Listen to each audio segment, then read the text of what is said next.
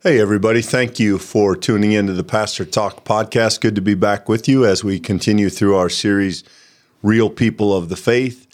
And today we are really, for the first time in this series, mashing a lot of people together. We are going to tackle the prophets today. And I, I think, admittedly, Michael, we are kind of taking the easy way out. Prophets are this major section of the scripture, and there are dozens of them that we could talk about. But in some ways, they they share some themes. They have a sort of commonality of purpose and of message t- to some degree.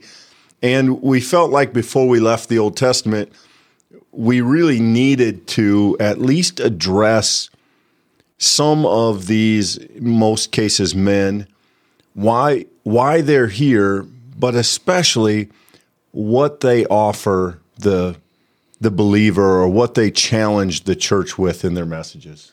Very much so. The, it would be hard to really overstate how significant these texts are, in, certainly in terms of just sheer space in the Old Testament, the sheer number of pages it takes up, but also the imagination of the Israelites as is reflected uh, as we make our way towards the New Testament. It's really the prophets that provide this sort of buffer zone between some of the characters we've talked about and Jesus and the things that he read, the spiritual texts that were for him the Bible. And so these are unbelievably significant. And in fact, Clint, I've just got to admit to you, to those joining us today, you know, I think the prophets for me are a little intimidating for a number of reasons. One being I had a friend in seminary who went on to study the prophets, and people who dig into the prophets.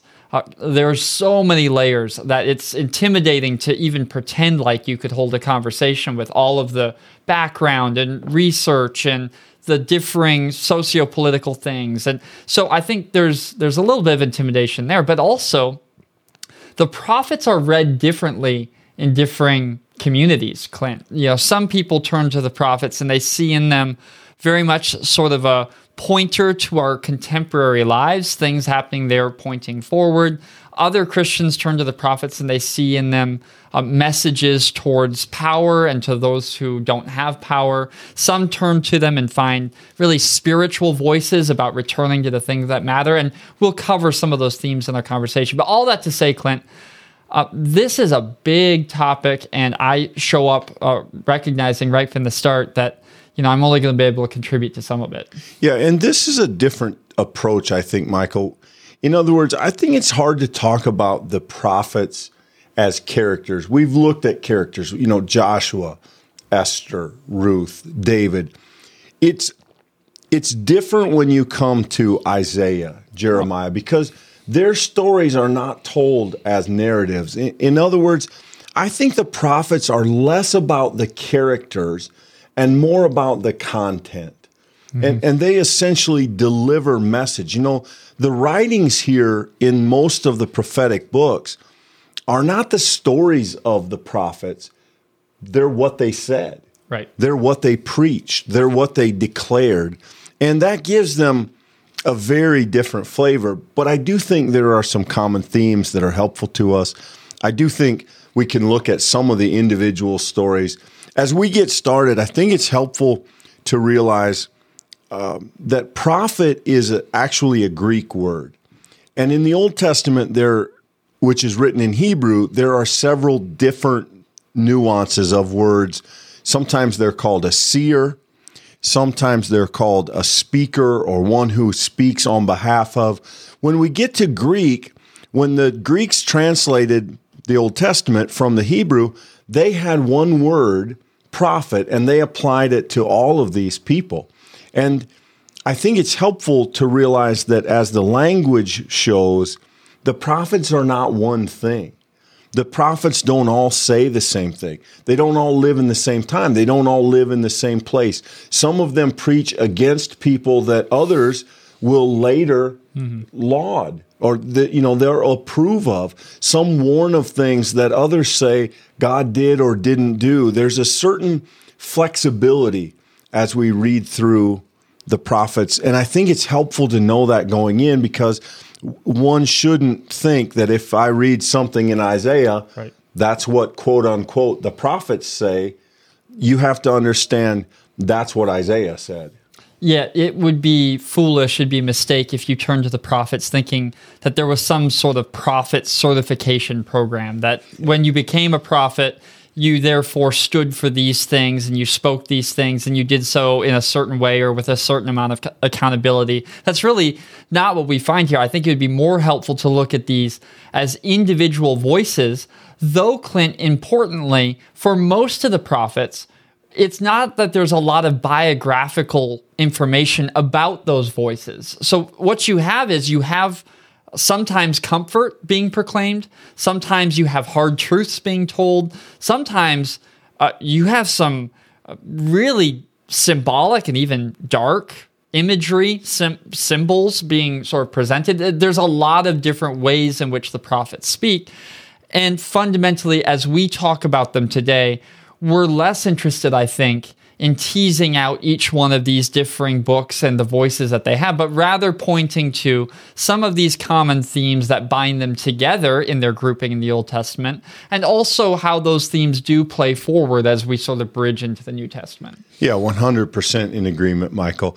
And as we look for the things that might be generally true of the prophets, I think one of the things we find is that they're often experienced as fairly intense. Yep. They they are often kind of on the edge of society. They're not what we could call mainstream. They often in fact they often stand against. Right. Sometimes in fact initially the prophets had mostly to do with kings and the ruling class. And later on, they they become also generally critical, occasionally supportive, but mostly ad, advocates, or I'm sorry, adversaries of the priests. Right. And and as we think about the Old Testament, that's one of the ways we talk about the offices of the Old Testament: the priest, priest, the prophet, and the king. And really, more than any other grouping, it was the prophet's job to call the priest and the king to accountability. Later on, particularly as we move toward the late Old Testament and the idea of exile, that call becomes even more broad. It's not just the priest and the king anymore, it's the entire nation. It's all the people. And so the prophets are usually people who kind of they're, they're a bit strange. Their stories, the stories we do have of them biographically are often weird. Right. Some odd stuff in there. They kind of are pulpit pounders. You when you hear a prophet, you you don't hear them, you know, much of their writing is poetic, but you don't hear it spoken softly. You hear it as if it's thundering, as if they're standing up and, you know, loudly confronting people with their truth. Um, fascinating, fascinating part of the Old Testament. It is. And I do think, Clint, that most of us, if we read the Old Testament, are not going to walk away from our time with the prophets thinking, like, I would have been good friends with them.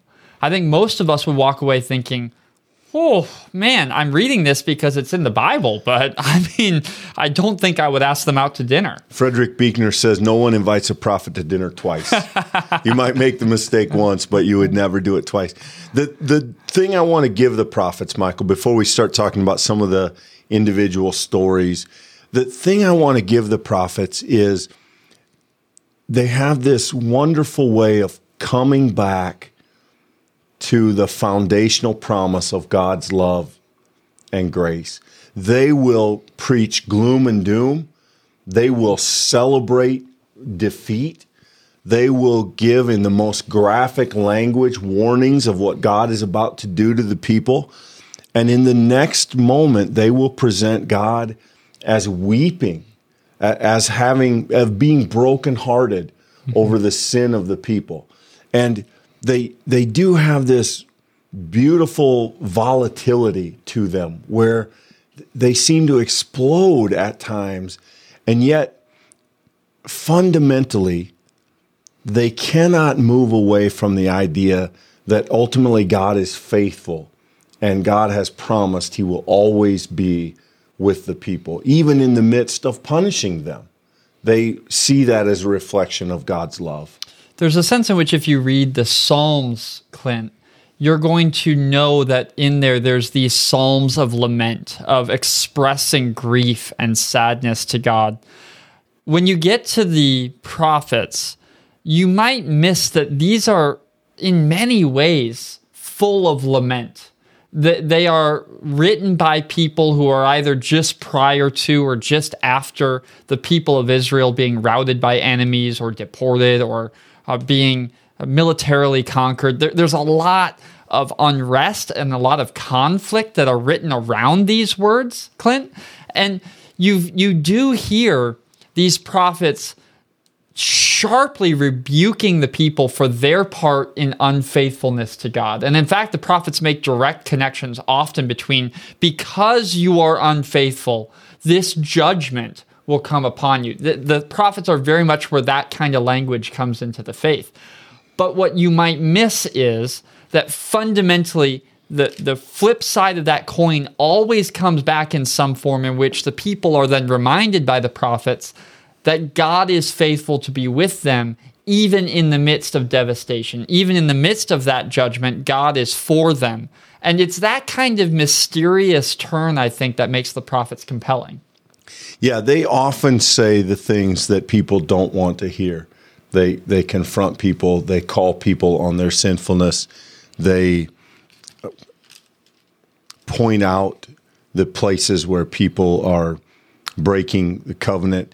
And in that way, Michael, they uh, a lot of what they do could probably be called preaching. And, and what I mean by that is, if you read the prophets, they often speak for God.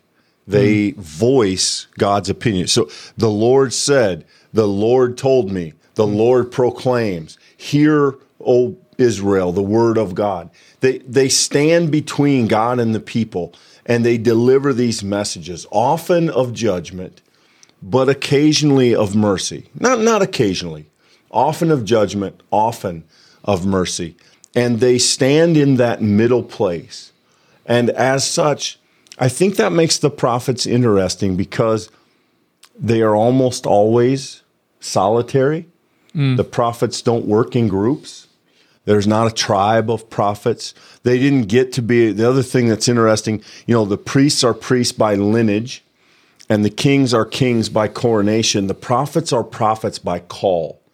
God lays a voice upon them, a message upon them, and calls them to share it with someone, often the whole nation of Israel, uh, or at least the king in many cases. And it is that calling that is fundamental upon their lives. And, and we use that language to talk even of uh, the, the process of becoming pastors, of feeling a call to try and somehow share God's word or understand God's word and then in turn offer it as well. And that's what I think we see in the prophets. Well, you should name, right, that that these things are connected, that they are exist because they need to. That prophets are often isolated. They are often not in organizations or groups. They're often the person sort of on the outer edge, as you said, Clint. And the reason for that is because often the voice that they speak to the community is one of external judgment. When they speak for God, they're not speaking as those inside the circle, they're speaking towards the circle. It, it is very much by definition going to be an isolating place. And fundamentally, I, I don't think this is going to surprise anyone. Uh, that is by definition a very tenuous place to be as a human. And in fact, it's a tenuous place to talk about them as being real people of faith because most of us have spent our lives trying to be in the circle. We've tried to be part of a group mm-hmm. and, and to be named as part of a group. But you need to recognize that one of the prophet's core gifts and purposes is to remind the people of what is true for the sake of the people. But the only way that they can do that is to be outside that circle. Right. And no one needs a prophet when things are going well. No prophet ever stands up and says, Hey, you guys are being faithful, just keep it up. The prophet exists in times of crisis. The prophet exists for times of unfaithfulness and sinfulness. The, the prophet is that warning light hmm. that the people have taken it upon themselves to depart from the way of God. And the prophet is trying to call them back, to threaten them back, to harangue them back, whatever it takes. The, the prophet is willing to do that. M- Michael, I wonder if it's helpful to um, briefly cover this idea that we we ran into in seminary minor and major prophets and mm. if you thumb through the back of your old testament you're going to see a couple of very large books isaiah jeremiah and these really make up the bulk of the canon of what we would call the major prophets. And by major we don't mean more important. We we mean bigger. And particularly in the case of Isaiah, we may mean longer because it looks like Isaiah is probably compiled of at least three different Isaiahs that that have messages for Israel at three very different times, spread over a couple of centuries. But if you were to read Isaiah and Jeremiah, you would cover a great deal of material. They're big books, they're weighty books. They speak to a variety of circumstances for Israel and Judah. Um, they speak out against various kings and world powers, and and we call them the major prophets. Maybe to some extent because of the character of their message, but but largely because of the size and scope of their work. Then we move to you'd find the smaller books toward the end, you would see Haggai and Micah and Jonah, Habakkuk, Nahum. We call these the minor prophets. And again, it's not that they're unimportant, it's that they're a little more select in their message. They're, they tend to be a little more specific in time and place, and they're a lot shorter. So these are the books you could burn through fairly quickly. And we call them minor, not with any sense of value judgment, it's simply a way of saying, bigger books, shorter books. Daniel, talk about as a major prophet as well. Um, Ezekiel, I suspect, is a major prophet, though, for my money, one of the strangest books. 100%. Yeah. And let me just make it clear here when we talk about major and minor, it's not only in terms of they're, they're not differed in importance, they're also not differed in terms of style because you're going to have books that are very much uh, spoken word poetry, very much thus says the Lord. And then you're going to have a book like Daniel or Jonah, and both of them, one major, one minor, but both of them include more narrative mm-hmm. storytelling kind of uh, aspects. And in fact, I'm sure that you probably remember the story of Daniel, and we've already talked about Jonah. So I think fundamentally that you've got to just factor that when they arrange the Bible, they do it for a variety of different reasons. And that's not the purpose of this conversation. But it is to say that each one of these voices um, is not only speaking at a particular place or time, but you also need to be aware of the fact that, as you've mentioned, Clint, Isaiah is, uh, the very much predominant scholarly opinion is has multiple voices in that book. And so as we come to these texts and as we hear them and as we try to hear them rightly, I think it's far better for us to come with a spirit of humility and the and a willingness to learn, as opposed to what I think is oftentimes maybe our temptation to come to the prophets looking for, okay, so what does this have to say for my moment on this day right now as I live? And if you're looking for the prophets to speak into this exact moment, you're going to miss a lot of the richness, Clint, of when they wrote and who they're writing to and why these words are so powerful in the time that they're spoken, why a prophet needed to say them as opposed to a priest. And um, the way that you're going to be able to dig into this, um, as we're not going to be able to cover all of this in our conversations today, is really to start with a good study Bible. I mean, a good study Bible helps create that context, give you some of that context before you read one of these uh, books and then that can help you as you begin to try to engage in what was being said. In the interest of keeping you from feeling like we've given you a bait and switch with this real people of the faith idea, um, before we get into some of the major themes of the prophets, Michael, let's let's highlight a few of their stories. And because I think many of their stories are most interesting, where they're also the strangest, let's talk about a few of the prophets people might know. They they might know Elijah, the story of Mount Carmel, the prophets of Baal, where Elijah stands on the mountain and challenges them to call down fire, and they can't. So then he does. They might also know that the, the prophet Elisha um, is known for having sick bears on children who made fun of him and called him bald. Um, you might know the story of Jeremiah, who goes to the potter's house and watches the potter form clay. And as the clay is off balance and spoiled, he he mashes it back down. He he unmakes what he had been making to start over again. And Jeremiah says, As I watched that, I heard the Lord say, This is Israel. I've made you a nation, but if you spoil, I will remake you. I will I will crush you and start over again. And we see in that, Michael, one of the things the prophets are able to do is that they sometimes take these things that look common. Maybe it's uh, the way that wheat grows, or maybe it's a fire, or maybe it's uh, rain. And they're able to see in these kind of ordinary moments evidence of God and, and sometimes metaphors or analogies for God and his people. And in those moments, they're really, they're, they're really good preachers. Yeah, that's exactly what I was going to say, Clint, is that fundamentally that connects to your previous comment about how the prophets do serve as preachers. That fundamentally they stand up to say a word to the people, which is a word that is spoken by God and that God wants the community to know. And to do that, they have to sometimes challenge, they have to sometimes comfort. And that it does, Clint, as in the role of preachers wear on them. In fact, I think that you give the example of Elijah who goes up to the mount.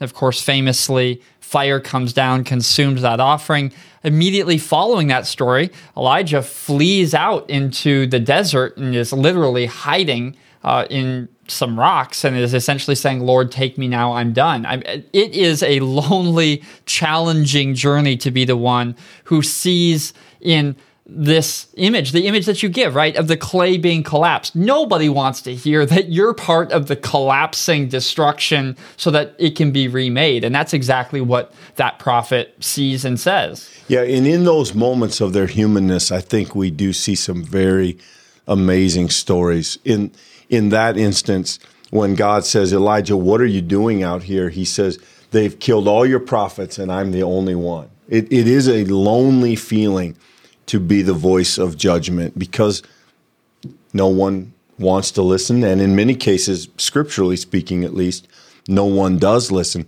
Then there are also, um, Michael, those stranger moments where the prophets sometimes have odd callings or odd behaviors. I think it's Isaiah who spends three years naked without shoes as a, as a sign that God will strip the people as a warning. Um, maybe the oddest of all the prophet stories is Hosea. Yeah. G- God calls him to go find a wife who is a prostitute. The her name is Gomer, and then she unsurprisingly is unfaithful to him and the the narrative of Hosea is told in a way that compares his love of an unfaithful wife to God's love of an unfaithful people. And and it's a it's a painful story. Mm-hmm. It's a poignant story. You know, I think it's told largely as illustration, but for many people it hits home in, in a real and painful place. But to see the vulnerability of God portrayed through the brokenness of a of a flawed human relationship and and a husband who longs after a wife lovingly who is unwilling or unable to be faithful to him.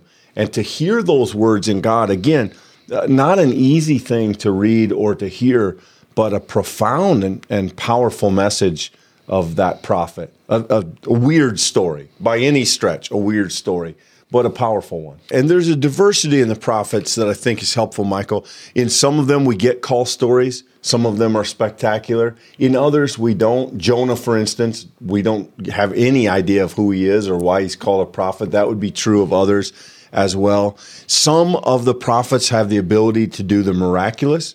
Um, they can make it stop raining. They can make the sun stand still. They can do miracles uh, with the oil. I'm thinking of um, Elisha or Elijah, Elisha, the widow, where he, the uh, Elisha, right? I believe it's Elisha. Sorry, I get those two confused once in a while.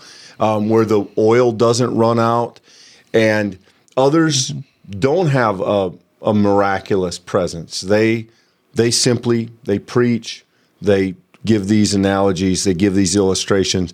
Some of them predict the future, and that has made them, unfortunately, um, a target of the wrong kind of attention throughout the years in the church. But in others, it's more of a reflection on what currently is.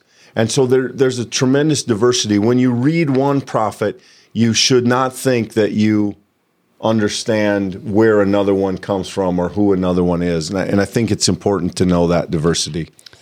Would you say, Clint, that fundamentally the prophets are interested in calling people back to the purpose for which they were called? In the sense that you've already spoken to these themes, right? Where you, you have the people of Israel being compared to an unfaithful wife uh, you have the people of Israel who are being called out as worshiping false gods.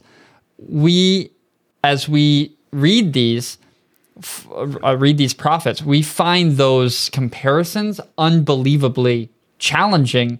And, and the Christian church has actually inherited those comparisons as well. We see lots of references to the prophets and to the, their condemnations of Israel um, we even see Jesus quoting them in his response to the religious leaders of his own time. I think uh, the point I'm trying to make here is that the prophet's witness against Israel isn't time locked. It's not just that you are unfaithful then, it's also those seeking to follow God now struggle with the same distractions. We struggle with the same desire for self advancement. We just struggle with our own forms of idolatry. And these prophets, as they did then, still speak very poignantly against us. Yeah, and let's maybe dig for a moment into some of the places where that happens. The the kind of main chords that the prophets strike, and I think Michael would there'd be several places we could start, but you couldn't go wrong, I think, to start with justice. The idea that the prophets often preach justice to the people, and, and specifically, they preach condemnation that the people have been unjust, that they have mistreated the vulnerable, that they have oppressed the poor, that they've not fed the hungry, that they've failed in that fundamental calling that God has given them to be caregivers to those in need. And when the people have missed that, is often the moments that the prophets stand tall and proclaim. And, and fascinatingly, they often do that by juxtaposing a, a kind of fake religion versus real faith. Mm-hmm. And so they often contrast. You go through these motions of being religious. You go to the temple, you give your sacrifices, but you step over the poor. You step on the poor to do it. And the, the prophets bring together these two things, I think, in a really powerful way. Yeah, and we should we should probably help nuance a little bit. The prophets aren't just your crazy uncle at Thanksgiving right? They're not just people who stand up and say difficult things that make people wince. They do, but they're they're saying those things with the force of reminding people of who God is and what God wants for the world. And the prophets are included in this canon because the first the Jewish community and, and then later the Christian community found that these are these are reliable witnesses to what God wants us to hear. And that's a significant difference, Clint. It's not just people who are making oppositional or challenging statements. It's people who are calling people on where they have violated their covenant with God. And that's an important language in this sense of justice for the prophets. That God and the people have these uh, share the expectation of what it means to be faithful to God.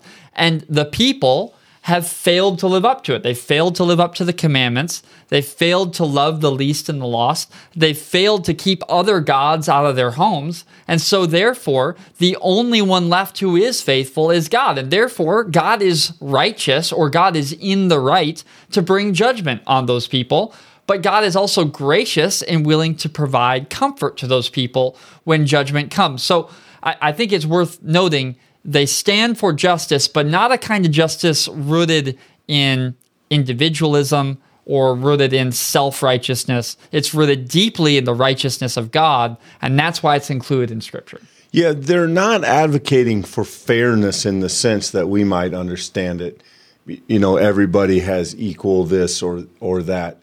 It is, it's covenantal. It, it is the idea that because God has been gracious, because God rescued Israel when they were no one.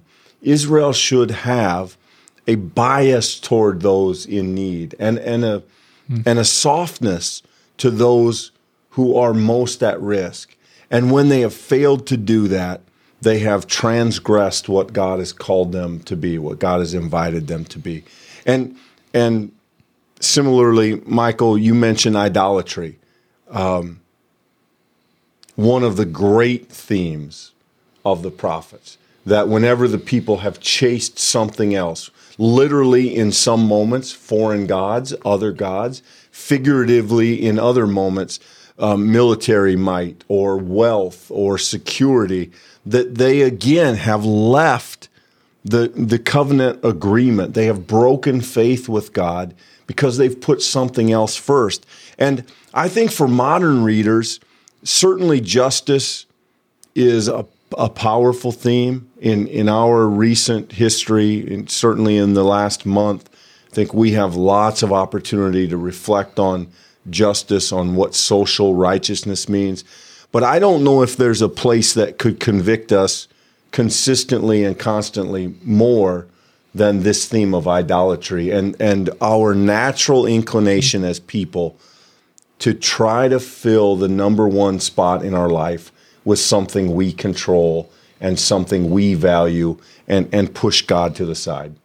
There's a plurality of voices in the Old Testament prophets, Clint. So I'm kind of stepping on this pretty tenderly because uh, there's there's opposite examples. But the prophets spare little. Uh, uh, they, they, they spare few words in judging the people of Israel who should know better as opposed to those who shouldn't. That's not always true. Sometimes the people outside are also judged.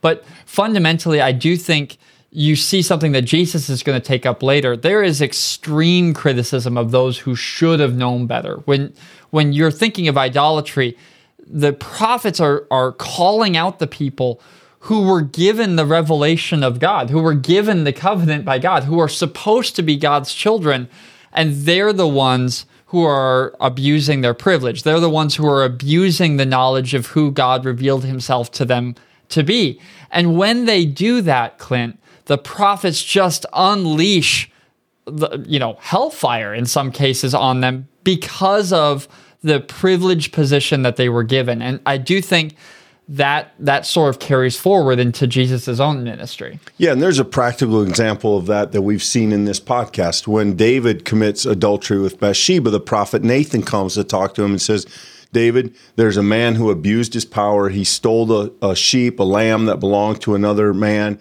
and he and he took it for his own. And David gets furious. The idea that this person has been unjust, that they've been unfaithful, and he says, "Well, we have to deal with that."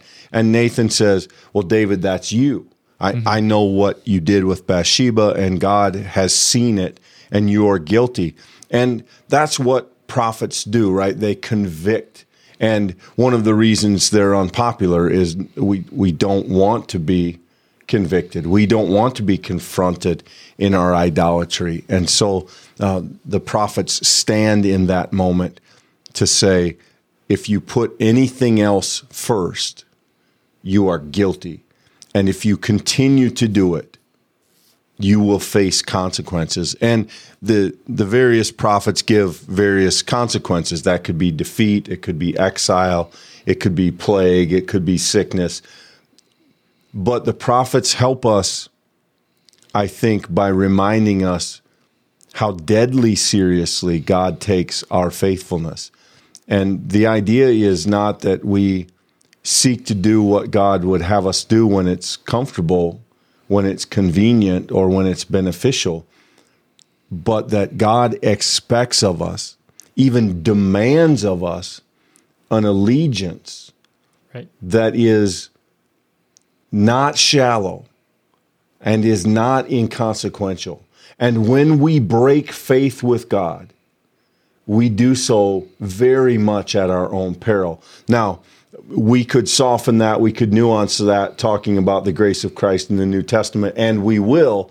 But in this part of the Old Testament, God's judgment is swift and it is wrathful and it is painful. It is that moment as a kid that you stepped over the line and you knew the paddle was coming out.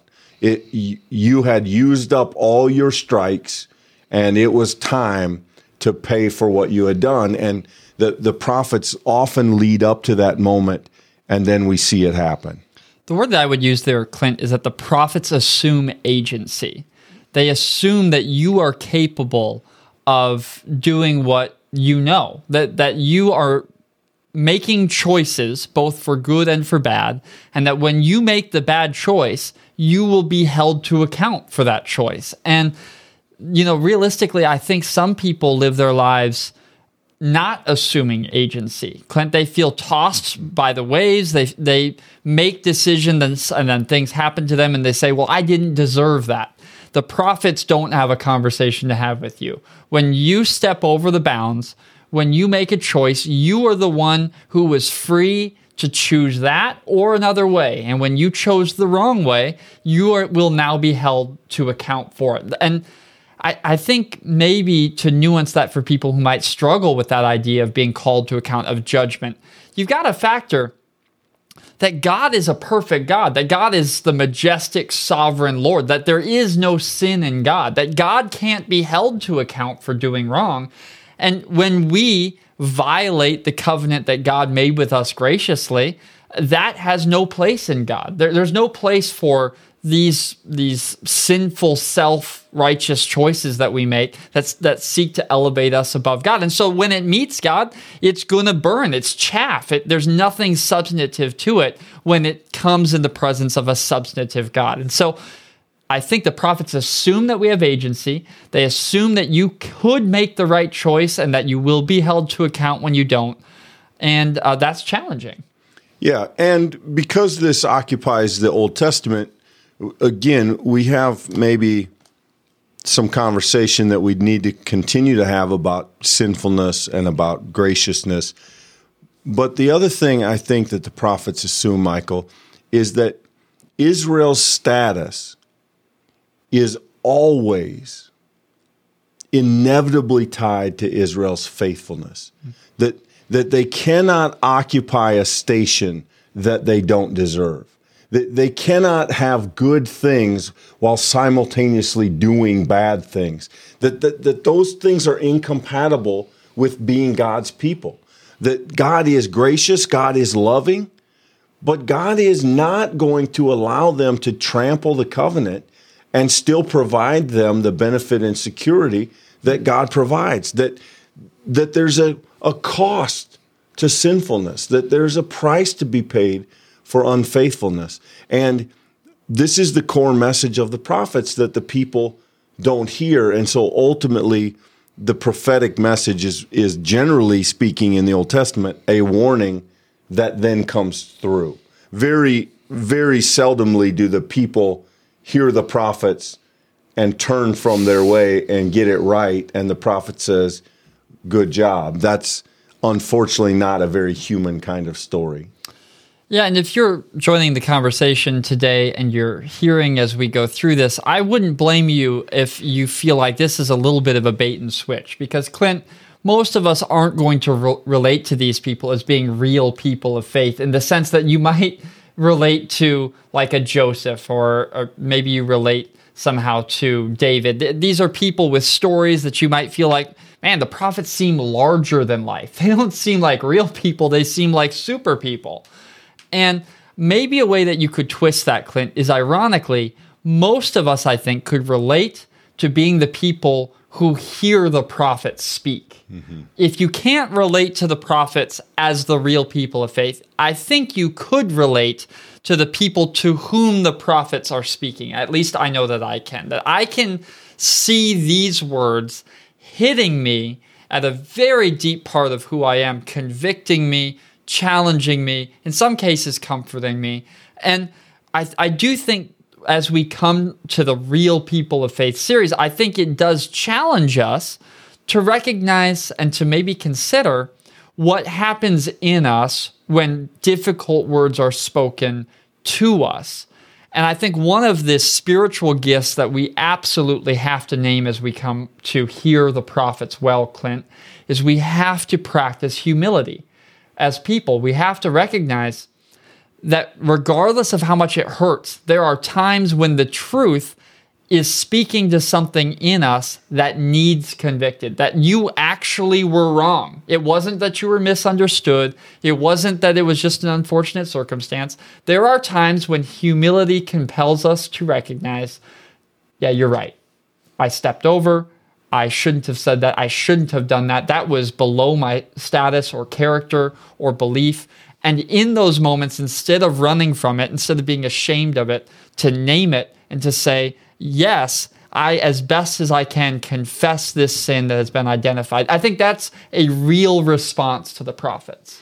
Yeah, and two of the most popular words that the prophets preach confess and repent. In other words, be honest about your sin and then address it and, and turn direction from it. And the, the prophets give that message over and over. Declare your sinfulness, Israel. Turn, O Israel, from your sin. Repent, O Israel. They they offer that challenge. They offer that that confrontation thousands and thousands of times in the hope that the people will respond and avoid the harder lesson that God may have to bring them. And and then finally Michael and I think your words are helpful here because maybe of the messages we hear from the prophets, the one that is most surprising is, eh, for its depth and its consistency is hope. When you push the prophets to their last word, because they speak for God, they can never give up on the people. There is in the prophets surprisingly some of the most beautiful,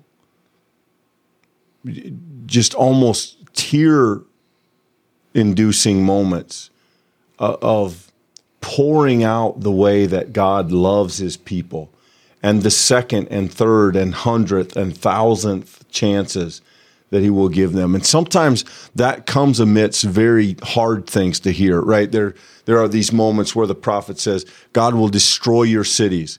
God's going to take your land. God's going to send you into slavery. God's going to make your tears run like rivers, but not forever. Because God ultimately wants to save you, wants to renew you, wants to redeem you. And and there are a couple of these that we may know. Probably chief among them is in Ezekiel, the valley of the dry bones. I think, mm-hmm. you know, a lot of people have heard that story. But but it's a vision that Ezekiel has of this field of bones that are dry and brittle and broken. And then slowly they become knit together. And eventually they get infleshed and they are made to live. And the prophet says in God's word, these are the house of Israel.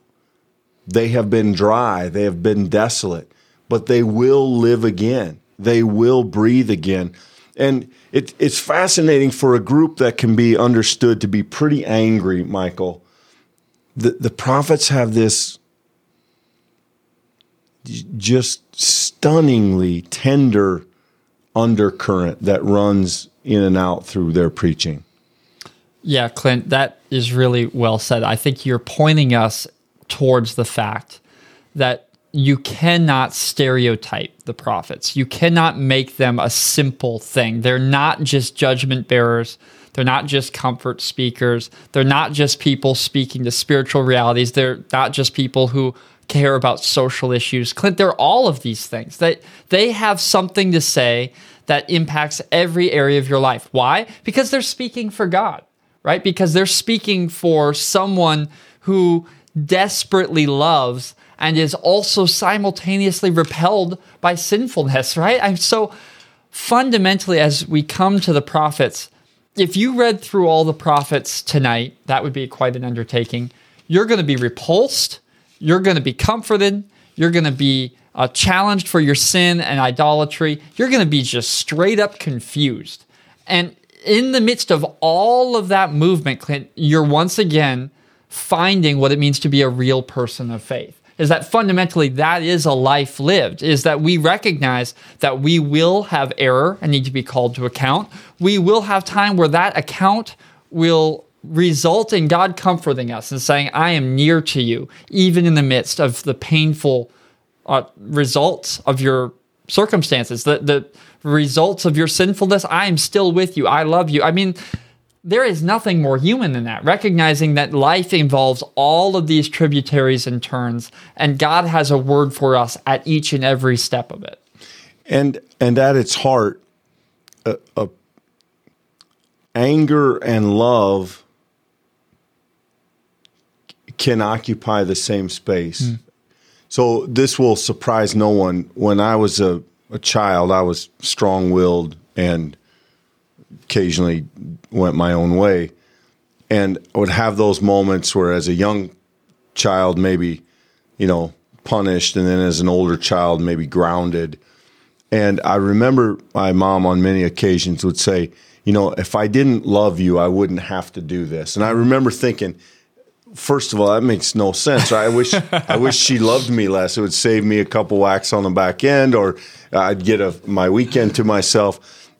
And and then as you live into that, eventually parenting or or being old enough to understand the words, that that an anger detached from love is, is dangerous and can be vicious, but love that gives birth to anger when the person is is on the wrong path seeks not to be cruel but to be um, to be helpful to be corrective mm-hmm. and th- that's essentially the prophets that the harshest things that are attributed to God are from a place of the depth of God's love and if if there's a message in the prophets that I think is most compelling, it may be that that God loves enough to hold accountable and to correct as necessary, even harshly if his word won't be hurt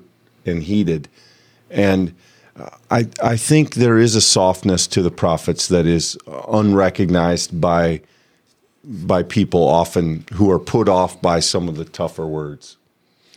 Fundamentally, we travel some strange ground here, Clint, and yet we find as we make our way across this journey that it's the central themes of these people's lives that we've been studying that continue on, right? This idea of love, this idea of God continuing to be with God's people, even when God needs to say some harsh things. Um, the prophets are a completely different group of these real people of faith. Uh, maybe you would not even call them the real people, but yet these these words portray and represent and deliver to us another glimpse of who God is as God tells this overarching story in Scripture of His desire and will for us, and it is rooted deeply in love, and that br- brings it into our conversation. Yeah, and, and, maybe let's close with some of their words. This is from Micah, words that may be familiar to many people. With what would I come before the Lord? What would I bow myself with before God on high? Shall I come before him with burnt offerings, with year old calves? Would the Lord be pleased with thousands of rams, with ten thousands of rivers of oil? Should I give my firstborn for my sin, the fruit of my body for the transgression of my soul? Mortal, he has told you what is good. What does the Lord require of you? But to do justice, to love kindness, and to walk humbly with your God. And Michael, if we could set our compass by that, we would have learned much of what the prophets would have us know. Well, friends, thanks for joining us for another Pastor Talk conversation as we continue this series about the real people of faith. Next conversation, we're going to be jumping into the New Testament, which is going to bring a whole new series of people who are uh, written into God's story. And we look forward to that conversation with you. Uh, we're grateful for all of you joining us weekly. It is really a privilege to get to spend this time with you. We premiere this on Facebook at 2 o'clock Central Time. No, we don't. It's 9 o'clock Central Standard Time. We'd love to see you for that. And then, of course, all of the different ways that you can join us. Uh, it's helpful if you want to uh, give us stars and likes and shares and all that kind of stuff. That helps people join the conversation uh, as we go. But uh, thanks for being with us. Thank you all.